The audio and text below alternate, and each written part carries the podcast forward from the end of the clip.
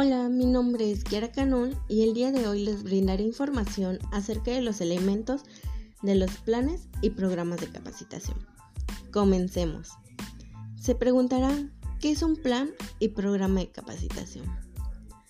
El plan de capacitación es aquel proceso que va desde la detención de necesidades de capacitación hasta la evaluación de los resultados. Y el programa de capacitación es aquel conjunto de actividades de instrucción-aprendizaje. Todo basado en tan solo cinco funciones. Así es, cinco funciones del programa de capacitación.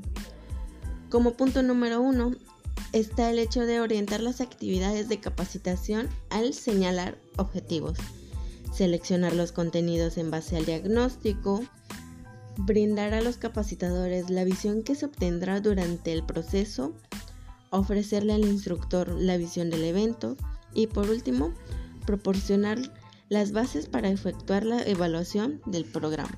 Se preguntarán, ¿cuál es la importancia de poder elaborar un programa? Muy fácil.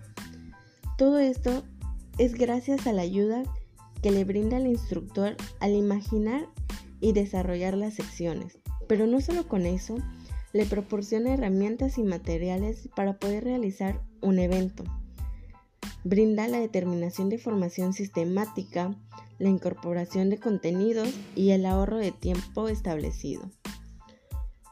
Para poder realizar y ejecutar un programa de capacitación debemos tener en cuenta tres puntos importantes, como el número de trabajadores a capacitar, el cual permite establecer el tipo de instrucción que se va a proporcionar.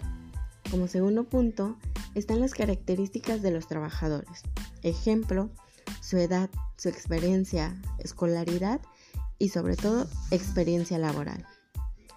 Como último punto está la descripción de actividades, apoyar la determinación de objetivos y contenidos de programa. De igual manera, en el dominio de aprendizaje contamos con tres bases fundamentales, como el cognitivo, afectivo y psicomotriz. Y por último, tenemos tres técnicas de enseñanza. La técnica interrogativa, la demostrativa y la expositiva. La interrogativa se utilizan preguntas para fomentar el pensamiento creativo, comunicación abierta y participación activa. En la demostrativa, trata de demostrar la información teórica y práctica al manejo de un instrumento o aparato. Y por último, en la expositiva, consta en presentar la información de forma oral, con introducción, desarrollo y conclusión. Esto ha sido todo de mi parte.